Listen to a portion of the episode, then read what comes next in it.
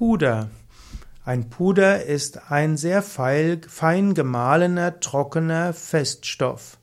Puder kann, kann man verwenden in der Kosmetik, Puder kann man verwenden auch in der Medizin, Puder kann man verwenden zum Auftragen auf die Haut, aber man kann auch Puder verwenden als Hilfsstoff in der Chemie und in der Industrie.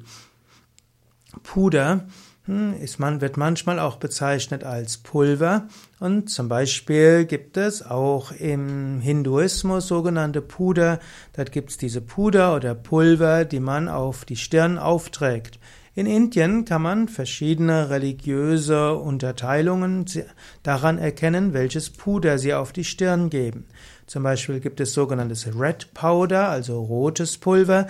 Das wird von Menschen gebraucht, die insbesondere die göttliche Mutter verehren, Shakti in ihren Aspekten, zum Beispiel Durga, Kali, Lakshmi, Saraswati, Tripura Sundari oder andere Namen. Es gibt dann Chandan, das ist Sandelholz und daraus kann man eine Sandelholzpulver gewinnen, aus dem man wiederum eine Paste herstellt und das wird insbesondere von den Vaishnavas verwendet. Also Sandelholzpuder wird besonders von denen verwendet, die Vishnu, Krishna oder Rama verehren. Und dann gibt es auch noch Asche, auch ein Puder, das gewonnen wird aus Asche und das wird verwendet von den Verehrern von Shiva, also von den Shaivas.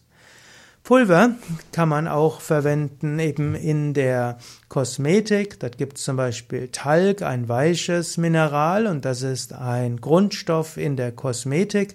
Und so gibt es zum Beispiel Talg zur Mattierung von Haut. Es gibt auch Pulver oder Puder, die antibakteriell wirken sollen und die Hautunreinheiten entgegenwirken sollen. Man kann auch Puder verwenden mit Pflanzenhilfsstoffen, die eine kühlende, trocknende und fettaufsaugende Wirkung haben. Zum Beispiel Sandelholzpuder wird in Indien auch eine hautreinigende und verschönernde Wirkung zugeschrieben.